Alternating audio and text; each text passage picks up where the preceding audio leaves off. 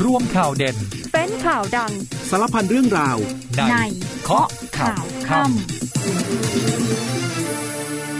สวัสดีค่ะ 19นาฬิกา30 นาทีพบกับเคาะข่าวค่ำนะคะ เจอกันวันนี้วันจันทร์ที่ 23 มกราคม 2566 ค่ะ วันนี้ติดตามข่าวสารกับดิฉันอัมพิกาชวนปรีชา เราเจอกันเป็นประจำทุกวันไม่มีวันหยุดนะคะ ทุ่มครึ่งถึง 2 ทุ่มโดยประมาณผ่านทางสถานีวิทยุในเครือกองทัพบกอีกหนึ่งช่องทางผ่านทางเพจ Facebook เคาะข่าวค่ำพิมพ์ภาษาไทยติดกันนะคะ กดไลค์กดแชร์ คอมเมนต์ ทักทายได้เลยนะคะ รวมไปถึงเมื่อจบรายการแล้วสามารถรับชมรับฟังย้อนหลังได้ผ่านทางพอดแคสต์นะคะ News เคาะข่าวค่ำค่ะ ความคืบหน้าเรื่องของอุบัติเหตุรถตู้ที่ตก เกาะกลางถนนมิตรภาพ วันนี้เจ้าหน้าที่ทยอยส่ง 11 ศพผู้เสียชีวิตไปตรวจพิสูจน์ที่สถาบันนิติเวชโรงพยาบาลตำรวจนะคะ ส่วนเรื่องของการเข้าไปตรวจสอบที่เกิดเหตุก็ยังไม่พบรอยเบรก แล้วก็รถเนี่ยขับมาด้วยความเร็ว 87 กิโลเมตรต่อชั่วโมง สาเหตุยังคงอยู่ระหว่างการตรวจสอบนะคะ ส่วนตำรวจ ที่เข้าไปพัวพันเรื่องของรถนำขบวนนักท่องเที่ยวชาวจีน ที่ก่อนนี้ออกมาอัดคลิปนะคะ ล่าสุดมีคำสั่งเด้ง 3ตำรวจแล้วค่ะ เส้นปมขับรถนำขบวนเนี่ยแหละค่ะ หลังจากที่ชาวจีนเข้ามาเที่ยวที่ไทย แล้วก็ไปรีวิวค่ะทำเป็นคลิปเลยนะคะ บอกแค่มีเงินก็เพียงพอแล้ว แค่มีเงินก็มีตำรวจมาต้อนรับ มีรถนำขบวนให้ด้วย หลังจากนั้นก็เลยเป็นเรื่องราวใหญ่โตนะคะ ต้องสืบสาวเราเรื่องกันไปว่า มีจริงหรือไม่เป็นตำรวจจริงหรือเปล่า และแอบทำมากี่ครั้งแล้ว เรื่องนี้เดี๋ยวขยายประเด็นกันต่อนะคะ ส่วนเหตุกราดยิงในรัฐแคลิฟอร์เนียของสหรัฐ ตามรายงานมีผู้เสียชีวิต 10 รายล่าสุดค่ะมือปืนตัดสินใจยิงตัวตายขณะที่ตำรวจบุกเข้าไปจับกลุ่มทางด้านผู้นำสหรัฐ สั่งลดธงครึ่งเสาจนถึงวันพฤหัสบดีนี้นะคะ เพื่อไว้อาลัยแก่ผู้เสียชีวิต ส่วนตอนนี้ใครที่กำลังจะขับรถกลับบ้านอยู่ระหว่างทาง ก่อนเข้าบ้าน แวะเข้าปั๊มน้ำมันก่อนเลยนะคะ ขึ้นไม่หยุดฉุดไม่อยู่จริง ๆ ค่ะพรุ่งนี้น้ำมันขึ้นนะคะเบนซินแก๊สโซฮอล์30 สตางค์ต่อลิตร ดีเซลคงเดิม มีผลพรุ่งนี้ตีห้าเราพักกันคู่เดียวช่วงหน้ากลับมาติดตามทั้งหมดนี้ค่ะ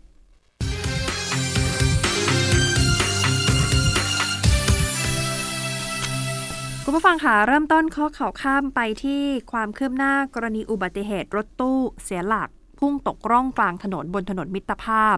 ช่วงอำเภอสีคิ้วที่จังหวัดนครราชสีมานะคะ เหตุการณ์นี้ทำให้มีผู้เสียชีวิตในที่เกิดเหตุทันทีคือ 11 ราย มีผู้รอดชีวิตออกมาได้เพียงแค่คนเดียวเท่านั้น วันนี้ตอนประมาณ9โมงเช้าค่ะ มีการทยอยเคลื่อนย้ายร่างของผู้เสียชีวิตทั้งหมด จากโรงพยาบาลสีคิ้ว ด้วยรถตู้ ส่งไปที่โรงพยาบาลตำรวจเพื่อที่จะตรวจ DNA นะคะ หลังจากที่สภาพศพเนี่ยไม่สามารถที่จะยืนยันตัวตนได้เลย เนื่องจากผู้เสียชีวิตถูกไฟคลอกค่ะ มีครอบครัวของผู้เสียชีวิตเนี่ยเดินทางมารอ เพื่อที่จะเก็บตัวอย่างของ DNA เอาไว้เปรียบเทียบนะคะ เอาไว้ยืนยันตัวบุคคลกับศพผู้เสียชีวิต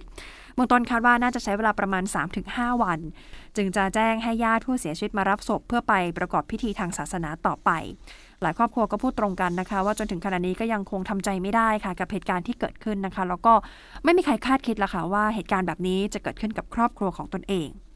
ทางด้านพันตำรวจเอกยงยศพลเดชค่ะ ผู้กำกับสถานีตำรวจภูธรสีคิ้ว เปิดเผยถึงสาเหตุของการเกิดอุบัติเหตุในครั้งนี้ บอกว่าตอนนี้ยังไม่สามารถระบุได้ค่ะ ยังไม่ทราบว่าเกิดจากสาเหตุอะไร ต้องมีการตรวจสอบจากหน่วยพิสูจน์หลักฐานเพื่อให้ชัดเจนก่อน เบื้องต้น ในที่เกิดเหตุไม่พบร่องรอยการเบรกของรถ ไม่มีพยานหลักฐานว่ามีการขับรถตัดหน้ากันแต่อย่างใด รถตู้คันที่เกิดเหตุเป็นรถตู้โดยสารรับจ้างไม่ประจำทาง จดทะเบียนถูกต้องนะคะ กับกรมการขนส่งทางบก มี GPS เอาไว้วัดความเร็วของรถ เมื่อไปตรวจสอบ GPS พบว่าขณะเกิดเหตุ รถตู้เนี่ยขับมาด้วยความเร็วประมาณ 87 กิโลเมตรต่อชั่วโมงค่ะ ถือว่าไม่เร็วนะคะ ส่วนสาเหตุของไฟไหม้คาดว่าเกิดจากการที่รถตู้เสียหลักพลิกคว่ำ แล้วมีน้ำมันเชื้อเพลิงรั่วไหลออกมา ประกอบกับรถตู้เนี่ยเดินทางมาเป็นเวลานานค่ะทำให้เกิดความร้อนจนเกิดประกายไฟ นี่เป็นสาเหตุทำให้เกิดไฟลุกท่วมรถตู้ ซึ่งจากการตรวจสอบถังแก๊ส CNG จำนวน 3 ถังที่ติดตั้งบนรถตู้ ก็ไม่พบร่องรอยความผิดปกติ ไม่มีแม้แต่รอยแตกร้าวนะคะ อย่างไรก็ตามในส่วนเรื่องของการเยียวยานั้น ก็ล่าสุดมีทางกรมการขนส่งทางบกค่ะที่จัดทีม ลงพื้นที่ไปตรวจสอบข้อเท็จจริง แล้วก็ไปตรวจสอบสภาพรถณสถานที่เกิดเหตุแล้วนะคะ โดยพบว่าเป็นรถตู้โดยสารไม่ประจำทางจดทะเบียนเมื่อวันที่ 2 พฤษภาคมปี 60 ชนิดเชื้อเพลิง CNG สลับเบนซินจำนวน 13 ที่นั่ง ตรวจสภาพครั้งสุดท้ายก็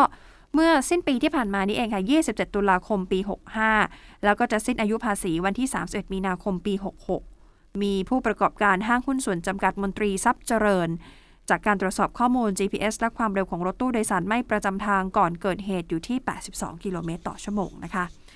มาต่อกันที่อีกข่าวหนึ่งที่สะเทือนวงการสีกากีเป็นอย่างมากเลยหลังจากที่คลิปคลิปหนึ่งค่ะ ของนักท่องเที่ยวชาวจีน ต้องบอกว่าคลิปนี้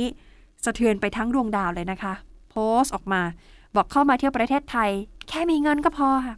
มีเงินก็ทำได้ทุกอย่าง เรียกใช้บริการอะไรก็ได้ค่ะ จะใช้บริการของรถตำรวจยังได้เลย มีรถตำรวจมาขับนำก็ทำได้ด้วย วันนี้ทางโฆษกสำนักงานตำรวจแห่งชาติค่ะพลตำรวจตรีอัจฉริยนไกรทองออกมาเปิดเผยนะคะ บอกว่าจากการไปตรวจสอบคลิปที่ปรากฏ นอกเหนือจากตำรวจ 3 นายที่ตรวจสอบไปแล้ว พบว่าทำผิดจริงก่อนหน้านี้ ล่าสุดก็มีในส่วนของตำรวจท่องเที่ยว พบดาบตำรวจเพิ่มเติมอีกหนึ่งรายที่เข้าไปเกี่ยวข้องด้วยนะคะ ดาบตำรวจคนนี้เป็นคนประสานกับชายคนหนึ่งที่รู้จักกับกลุ่มสองแม่ลูกนักท่องเที่ยวชาวจีน แต่ว่าในวันเกิดเหตุเนี่ยไม่ว่างค่ะ ติดธุระ พอไม่ว่างติดธุระจึงโทรศัพท์ไปให้ร้อยตำรวจเอก สมพล พินโยสโมสร รองสารวัตรกองกำกับการ 3 ที่รับผิดชอบงานสนามบินสุวรรณภูมิ สังกัดกองบังคับการตำรวจท่องเที่ยวหนึ่งให้เป็นผู้มารับแทน ก็กลายเป็นผู้มารับหน้าที่ดูแลนักท่องเที่ยวแทนเนี่ยนะคะ ซึ่งขณะนี้ทางกองบัญชาการตำรวจท่องเที่ยวได้เรียกเข้าประจำสปกแล้วค่ะ แล้วก็เตรียมตั้งคณะกรรมการตรวจสอบข้อเท็จจริงแล้วด้วย ส่วนตำรวจสองนายที่สังกัดกองบังคับการตำรวจจราจร ล่าสุดก็มีการเตรียมแจ้งข้อกล่าวหา ผิดพรบจราจรทางบก แล้วก็พรบเครื่องหมายราชการ เรื่องของการนำไซเรน แล้วก็เครื่องหมายราชการมาติดที่รถนะคะ โดยเจรตำรวจเตรียมสรุปเบื้องต้น เพื่อตั้งกรรมการสืบสวนข้อเท็จจริง ที่จะลงโทษทั้งทางวินัย รวมไปถึงทางอาญาต่อไปนะคะโฆษกตำรวจยังบอกเพิ่มเติมค่ะ บอกว่าเดี๋ยวต้องเชิญชายไทยค่ะ คนที่เป็นคนประสานงานเข้ามาให้ปักคำด้วยนะคะ ข้อมูลจะได้ชัดเจนครบถ้วนมากยิ่งขึ้น เบื้องต้นจากการสอบปากคำพบว่าไปรู้จักกันที่งานงานหนึ่งช่วงเดือนพฤศจิกายน โดยได้รู้จักกับรถนำขบวน จึงมีการแลกเบอร์แลกเบอร์ติดต่อกันไว้ เมื่อมีงานจึงมีการติดต่อเข้ามา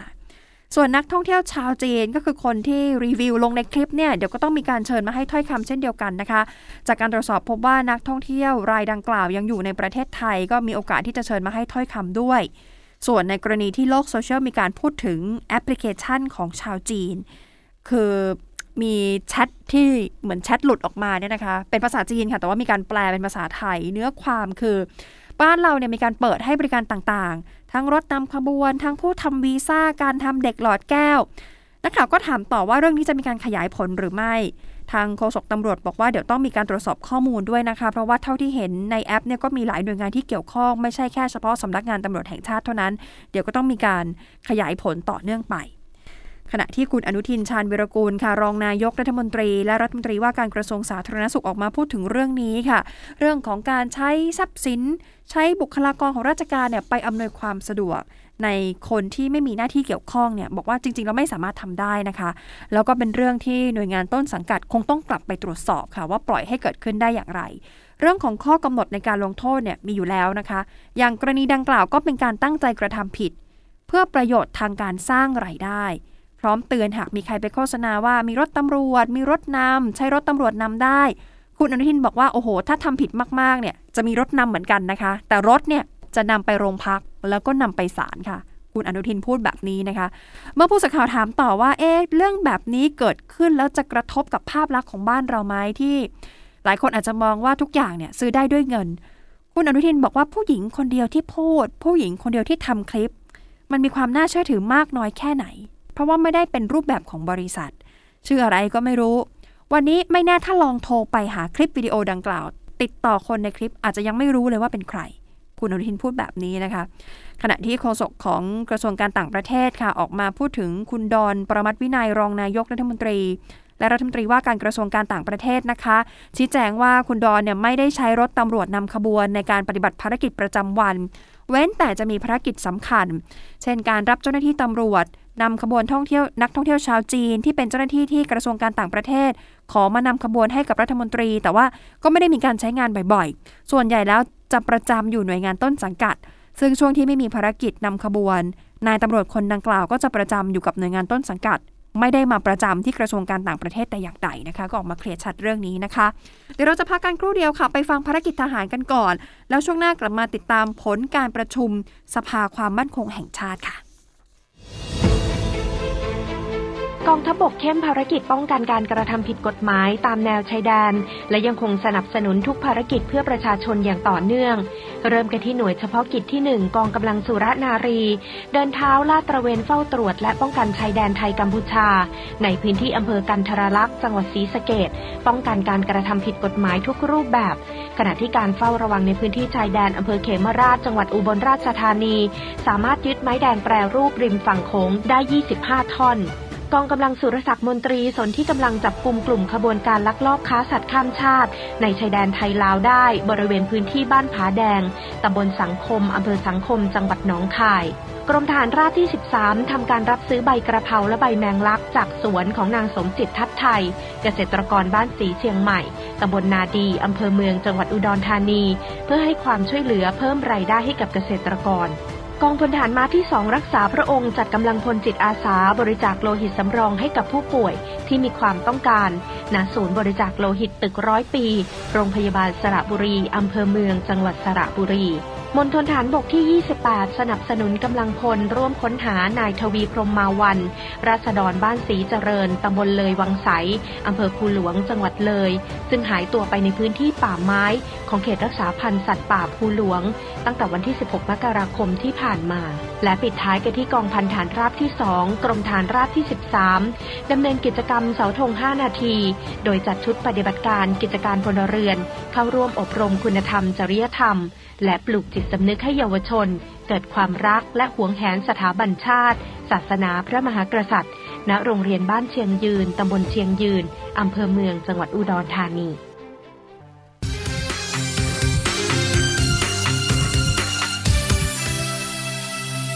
กลับมาข้อข่าวข้ามช่วงนี้นะคะ มาดูเรื่องของการประชุมสภาความมั่นคงแห่งชาติค่ะ เดี๋ยวขอเล่าเรื่องผลการประชุมก่อนนะคะ เพราะว่าวันนี้มีการรับทราบการดำเนินงานด้านความมั่นคงอยู่ 3 เรื่อง ก็คือผลการดำเนินงานของปี 65 มีแผนบูรณาการขับเคลื่อนยุทธศาสตร์ชาตินะคะแล้วก็มีผลการฝึกการบริหารวิกฤตระดับชาติ ปี 65 รวมไปถึงความคืบหน้าการเปิดจุดผ่านแดนถาวร ที่สภามิตรภาพไทยกัมพูชานะคะ ที่จังหวัดสระแก้วนะคะ แล้วก็ยังมีการเห็นชอบแผนรองรับนโยบาย แล้วก็แผนระดับชาติว่าด้วยความมั่นคงแห่งชาติ ปี 66 ถึงปี 70 ด้วยนะคะ แต่ทีนี้บรรยากาศก่อนการเริ่มประชุมเนี่ยวันนี้เป็นการประชุมครั้งแรกของปีนะคะ เรื่องของสภาความมั่นคงแห่งชาติเนี่ยประชุมครั้งแรกเลยคือครั้งที่1ทับ2566 ใช้เวลาประมาณชั่วโมงครึ่งนะคะคนที่เดินทางมาถึงก่อนเนี่ยก็คือ พลเอกอนุพงศ์เผ่าจินดาค่ะรัฐมนตรีว่าการกระทรวงมหาดไทยเดินทางมาถึง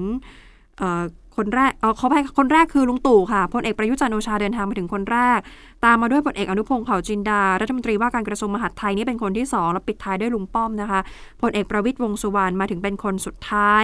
ซึ่งหลังจากเสร็จสิ้นการประชุมเนี่ยปรากฏว่าวันนี้หลายคนก็พยายามที่จะ ฟังว่าท่านนายกเนี่ยจะแถลงอะไร แต่ว่าวันนี้สเต็ปท่านเนี่ยค่อนข้างที่จะแบบดุดัน แล้วก็ดูเหมือนจะอารมณ์ไม่ค่อยจะดีด้วยนะคะ เพราะว่าจริง ๆ ก่อนการประชุมก็หลายคนก็สังเกตว่าสีหน้าของนายกเนี่ยค่อนข้างจะเรียบเฉย ไม่มีการตอบคำถามใด ๆ โดยเฉพาะอย่างยิ่งกรณีที่นายวันชัยสอนสิริสวเนี่ยออกมาผวนชื่อพักรวมไทยสร้างชาติ ท่านก็ไม่มีการพูดถึงเรื่องนี้นะคะ รวมไปถึงการมาพบปะเจอกันครั้งแรกของ 3ปอมาครบองค์ประชุมเลยหลังจากที่ ย้อนไปอังคารที่ผ่านมาการประชุมคอรมอเนี่ยบิ๊กป้อมลาการประชุม เพราะว่าไปลงพื้นที่จังหวัดราชบุรีท่ามกลางการจับตามองแล้วก็กระแสข่าวว่าเหมือนมีการปาดหน้ากันลงพื้นที่เพราะไปที่เดียวกัน แล้วช่วงเสาร์อาทิตย์ที่ผ่านมาก็ลงพื้นที่เยาวราชเหมือนกันด้วยนะคะ หลังจากเสร็จสิ้นการประชุมปรากฏว่าท่านนายกเนี่ยก็มีสีหน้าเรียบเฉยเดินมาที่โพเดียม แล้วก็ ถือเอกสาร เอกสารที่ว่าคือเอกสารผลการประชุมนะคะ ถืออยู่ในมือเหมือนเช่นทุกครั้งละค่ะ หลายคนก็อะรอฟังว่าท่านนายกจะแถลงว่าอะไร แต่ปรากฏว่าเมื่อมาถึงโพเดียมค่ะ ท่านนายกกล่าวเพียงสั้น ๆ พร้อมกับว่าเอกสารบนโพเดียม วางเสียงดังด้วยนะคะ บอกสวัสดีครับ การประชุมสภาสภาความมั่นคงแห่งชาติได้เสร็จสิ้นลง ทุกอย่างเป็นไปตามเอกสารแถลงข่าวฉบับนี้ จบเลยค่ะ แค่นี้เลยค่ะ วางเสร็จผู้จบ ท่านเดินไปเลยค่ะ ขึ้นรถยนต์กลับออกไปทันที โดยมื่ ผู้สื่อข่าวพยายามจะถามถึงกรณีที่คุณไพศาลพืชมงคลออกมาโพสต์ข้อความผ่าน Facebook ส่วนตัวว่าพลเอกประวิทย์เนี่ยได้ชูนโยบาย ชูธงนโยบายยุติความขัดแย้งเก่า เดินหน้าประเทศไทยใหม่ นโยบายนี้จะมีการนิรโทษกรรมให้แก่ผู้กระทำผิดทางการเมืองตั้งแต่ปี 2548 ปรากฏว่าพลเอกประยุทธ์ก็ไม่ตอบคำถามนี้นะคะ ให้พลขับเนี่ยเคลื่อนรถออกไปทันที เพราะฉะนั้นวันนี้ไม่มีการให้สัมภาษณ์ใดๆทั้งสิ้น ไม่ตอบไม่พูดอะไรเลยค่ะ ส่วนความเคลื่อนไหวทางการเมืองนะคะ วันนี้นางสาวทิพานันสิริชนะค่ะ รองโฆษกประจำสำนักนายกรัฐมนตรีออกมา ให้สัมภาษณ์ถึงอนาคตทางการเมืองของเธอนะคะ หลังจากที่เราออกจากพักพลังประชารัฐแล้ว แล้วก็เตรียมที่จะไปสมัครพักใหม่ แต่ว่ายังไม่บอกว่าพักไหนบอกว่าอยู่ในช่วงกำลังตัดสินใจอยู่ เรียกว่าเป็นช่วงเปลี่ยนผ่านทางการเมือง ก็หลายคนก็พยายามถามว่ามีใครทำให้เสียใจ หรือมีความขัดแย้งอะไรในพักเกิดขึ้นหรือเปล่า เพราะว่าอยู่กับพักพลังประชารัฐมานานถึง 4 ปี ซึ่งคุณทิพนันก็บอกไม่มีนะคะ ในส่วนของหัวหน้าพักพลเอกประวิตยวงสุวรรณท่านก็ให้ความเมตตามาโดยตลอด ให้โอกาสตนในการทำงานอย่างเต็มที่ แต่ว่ากระแสข่าวที่บอกว่าสาเหตุละออกจากพักเพราะว่าเหมือนทางพักเนี่ยไม่ยอมให้ลงสมัครสสในพื้นที่จอมทอง เรื่องนี้คุณทิพนันก็ยืนยันว่าไม่ใช่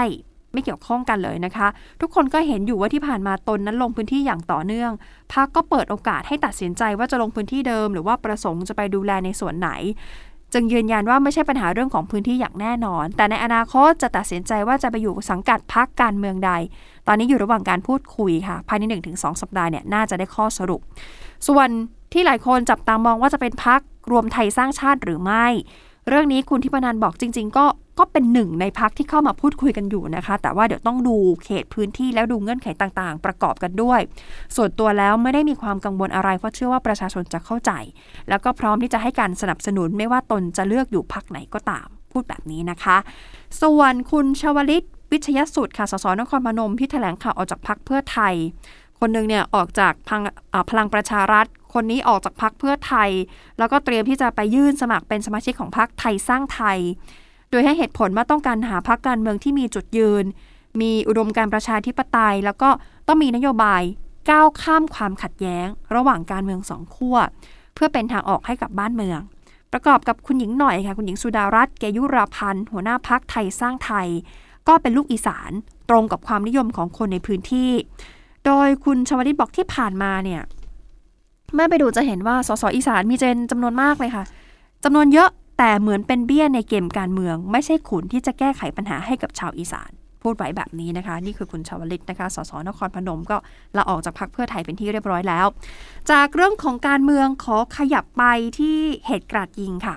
เหตุการณ์ยิงในชุมชนเชื้อสายเอเชียที่คลับเต้นรำแห่งหนึ่งในเมืองมอนเทเรพาร์คของสหรัฐ BBC รายงานนะคะว่าสมาชิกชุมชน หลายสิบคนค่ะในเมืองมอนเทเรพาร์คมรัฐแคลิฟอร์เนียของสหรัฐได้ร่วมกันจัดพิธีไว้อาลัยให้กับเหยื่อผู้เสียชีวิต จากเหตุกราดยิงนะคะ ซึ่งมีผู้เสียชีวิตถึง 10 รายได้รับบาดเจ็บอีก 10 คน หลายคนนั้นอยู่ในความโศกเศร้า แล้วก็จนถึงตอนนี้ยังไม่สามารถที่จะบรรยายถึงความรู้สึกได้ ขณะที่ประธานาธิบดีโจไบเดนของสหรัฐ บอกว่าพร้อมให้การช่วยเหลือจากส่วนกลางอย่างเต็มที่ เรื่องของการสอบสวนเหตุรุนแรงในครั้งนี้ ขณะเดียวกันท่านก็สั่งให้ลดธงครึ่งเสานะคะ ตามสถานที่ราชการต่างๆ ไปจนถึงวันพฤหัสบดีนี้ โดยขณะที่เจ้าหน้าที่ตำรวจเตรียมนำกำลังเข้าไปค้นบ้านพักของนายฮูการจันซึ่งเป็นมือปืนต้องสงสัยวัย 72 ปี ที่ชุมชนเดอะเล็กซ์มรัฐแคลิฟอร์เนีย หลังจากที่เขาเนี่ยปลิดชีพตัวเองในรถตู้สีขาวระหว่างที่ถูกเจ้าหน้าที่ตำรวจสกัดเอาไว้ได้ ซึ่งเจ้าหน้าที่เชื่อค่ะว่าผู้ต้องสงสัย อาจจะตั้งใจที่จะสังหารผู้คนเพิ่มอีกนะคะ เนื่องจากเขาได้เดินทางไปยังคลับเต้นรำแห่งที่ 2 ในเมืองอัลฮัมบรา แต่ปรากฏว่าถูกพลเมืองดีเนี่ยช่วยกันแย่งปืนไปซะก่อน จนเขาเนี่ยหลบหนีออกมา ขณะเดียวกันเจ้าหน้าที่สอบสวนก็กำลังสอบสวนประวัติอาชญากรรม แล้วก็ประวัติว่ามีอาการป่วยทางจิตหรือไม่นะคะ เพื่อให้ทราบถึงมูลเหตุจูงใจในการก่อเหตุในครั้งนี้ ซึ่งในส่วนของกระทรวงการต่างประเทศของไทยค่ะล่าสุด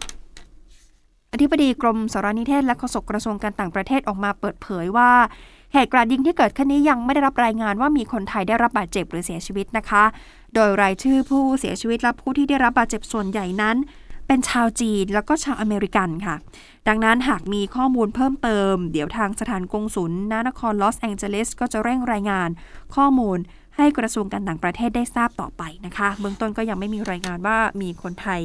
ที่ได้รับบาดเจ็บหรือเสียชีวิตจากเหตุการณ์นี้นะคะ ส่วนวันนี้วันที่ 23 มกราคมวันนี้เป็นวันแรกค่ะ ที่เริ่มบังคับใช้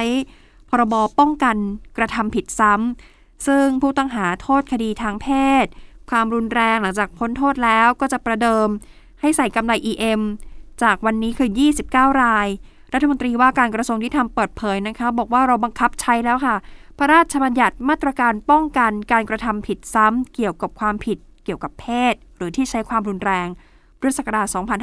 2565 ต่อไปนี้เราจะเข้าใจเรียกพรบฉบับนี้ว่า JSOC นะคะ JSOC ประกาศแล้วในราชกิจจานุเบกษาเมื่อวันที่ 25 ตุลาคมที่ผ่านมา กลุ่มเป้าหมายคือผู้ที่กระทำความผิดรุนแรง 3 กลุ่ม ได้แก่ความผิดเกี่ยวกับเพศ ชีวิตและร่างกาย และการเรียกค่าไถ่อาทิคดีฆาตกรรม การข่มขืนกระทำชำเรา การกระทำความผิดทางเพศกับเด็ก การทำร้ายจนเป็นเหตุให้ผู้อื่นถึงแก่ความตาย การทำร้ายร่างกายผู้อื่นจนเป็นเหตุให้ได้รับอันตรายสาหัส รวมไปถึงการนำตัวบุคคลไปเรียกค่าไถ่โดยการบังคับใช้พรบฉบับนี้ก็มีคณะกรรมการป้องกันการกระทำผิดซ้ำ จะเป็นผู้ทำหน้าที่พิจารณากำหนดมาตรการเฝ้าระวัง หลังจากที่พ้นโทษไปแล้วนะคะ ซึ่งก็จะมี 4 มาตรการสำคัญ ได้แก่มาตรการแก้ไขฟื้นฟูผู้กระทำความผิด รวมไปถึงมาตรการทางการแพทย์ มาตรการเฝ้าระวังนักโทษเด็ดขาดภายหลังพ้นโทษ มาตรการคุมขังภายหลังพ้นโทษ และการคุมขังฉุกเฉิน มีระยะเวลาบังคับใช้มาตรการได้ตั้งแต่ 7 วัน ไปจนถึง 10 ปีค่ะ และทุกมาตรการรวมกันต้องไม่เกิน 10 ปีนะคะ เพื่อป้องกันสังคมและผู้เสียหายจากการกระทำความผิดที่อาจจะเกิดขึ้นซ้ำ รวมไปถึงการเฝ้าระวังการก่ออาชญากรรม สะเทือนขวัญด้วยนะคะ เพราะสิ่งที่หลายคนเป็นกังวลก็คือ ผู้ที่กระทำความผิด เมื่อพ้นโทษแล้ว แทนที่จะกลับเนื้อกลับตัวเป็นคนดี กลับไปก่อเหตุซ้ำแล้วครั้งที่ก่อเหตุซ้ำเนี่ยมักจะมีความรุนแรงมากกว่าครั้งแรกซะด้วยนะคะ คุณสมศักดิ์บอกเพิ่มเติมค่ะ บอกว่าผู้ที่พ้นโทษกลุ่มแรกก็จะมีการบังคับสวมกำไร EM เนี่ยนะคะ 29 ราย เพื่อไว้ติดตามความประพฤติ ระหว่างนี้ถ้าพบว่ามีการกระทำผิดซ้ำก็อาจจะถูกคุมขังอีก มีระยะเวลาไม่เกิน 3 ปี ส่วนมาตรการทางการแพทย์จะใช้สำหรับผู้ที่ยังอยู่ในเรือนจำโดยกรมราชทัณฑ์จะเป็นผู้ดำเนินการในส่วนนี้ ส่วนอีกคดีหนึ่งที่หลายคนสนใจ ก็คือคดีของคุณอัจฉริยะเรืองรัตนพงศ์ที่นำหลักฐานเป็นเส้นทางทางการเงิน เจ้าของเว็บพนันออนไลน์ทั้ง 15 รายเนี่ยมายื่นให้กับตำรวจนะคะ คุณอัจฉริยะเปิดเผยค่ะ บอกเจ้าของเว็บทั้ง 15 ราย โอ้โห เป็นบุคคลระดับบิ๊กค่ะ บอกเป็นระดับที่มีชื่อเสียงระดับประเทศ ทั้งลูกชายของอดีตผู้บัญชาการตำรวจภูธรภาค 2 ก็คือพลตำรวจโทจิติรอดบางยาง รวมถึงยังมีลูกชายของอดีตผู้บังคับการตำรวจภูธรจังหวัดปราจีนบุรี ซึ่งลูกชายของอดีตผู้บังคับการตำรวจภูธรจังหวัดปราจีนบุรีคนนี้เคยถูก DSI จับกลุมมาแล้ว ในข้อหาสมคบคิดการฟอกเงินและค้ายาเสพติด พร้อมกับยอมรับว่าเป็นเจ้าของเว็บพนัน แต่กลับไม่ถูกดำเนินคดี เนื่องจากมีการจ่ายสินบนให้กับเจ้าหน้าที่ที่ทำคดี นอกจากนี้ใน 15 รายยังมีสามีภรรยาที่ค้าขายหอยรายใหญ่ชื่อดัง แล้วก็มีนักธุรกิจชื่อดังร่วมด้วย ซึ่งคุณอัจฉริยะบอกว่าตนมั่นใจในหลักฐานที่นำมาให้ตำรวจว่าจะสามารถออกหมายจับได้ทั้งหมดภายใน 15 วัน เบื้องต้นจากการตรวจสอบยังไม่พบว่าเว็บพนันทั้ง 15 เว็บนั้น ยังไม่มีการปิดเว็บนะคะ มีแต่เพียงการเปลี่ยน URL เท่านั้นเพื่อหลีกเลี่ยง แต่เรื่องของการเงินยังคงมีการหมุนเวียนอยู่ คุณอัจฉริยะบอกเพิ่มเติมค่ะ บอกว่าเครือข่ายเว็บพนันออนไลน์ดังกล่าวมีการจ่ายสวยให้กับเจ้าหน้าที่ของ DSI ด้วยนะคะ ไล่ไปตั้งแต่ระดับผู้อำนวยการไปจนถึงระดับผู้บริหารสูงสุด มีมือขวาด้านกฎหมายของรัฐมนตรีว่าการกระทรวงยุติธรรม แล้วใบอักษรย่อด้วยว่าอักษรย่อคือดอเด็ก เปิดเป็นสำนักงานทนายความ เอาเข้ามาเกี่ยวข้องในการเรียกรับสินบน มีพฤติกรรมแอบอ้างว่ามีความสนิท มีความใกล้ชิดกับรัฐมนตรี แล้วก็มีการเรียกเก็บเงินหากอยากพ้นคดีความต่างๆ ข้อมูลทั้งหมดนี้ที่เล่านี่คือมาจากคุณอัจฉริยะนะคะ ที่ออกมาให้ข้อมูลวันนี้เอาหลักฐานมายื่นให้กับพลตำรวจโทวรวัตรวัดนครบัญชานะคะ ผู้บัญชาการตำรวจสืบสวนสอบสวนอาชญากรรมทางเทคโนโลยี โดยมั่นใจว่าข้อมูลทั้งหมดที่มีน่าจะเอาผิดกับเจ้าของเว็บพนันทั้ง 15 รายได้ มาดูเรื่องของฝุ่นกันบ้างนะคะ ฝุ่นจิ๋วเนี่ยต้องระมัดระวังหน่อยเตือนค่ะ 23 24 คือ วันนี้พรุ่งนี้แล้วก็ศุกร์เสาร์อาทิตย์นี้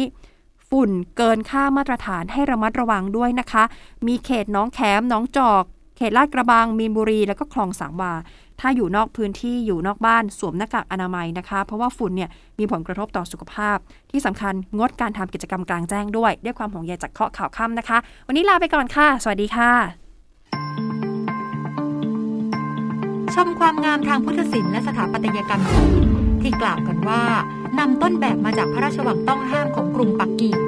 พร้อมขอพรสิ่งศักดิ์สิทธิ์และเทพเจ้า ที่วัดบรมราชาการจนาพิเศษอนุสร์ติดตามได้ในรายการเที่ยวทางธรรม วันจันทร์ที่ 23 มกราคมนี้ เวลาบ่ายโมงครึ่งทางทีวี5 HD และชมทางออนไลน์ได้ที่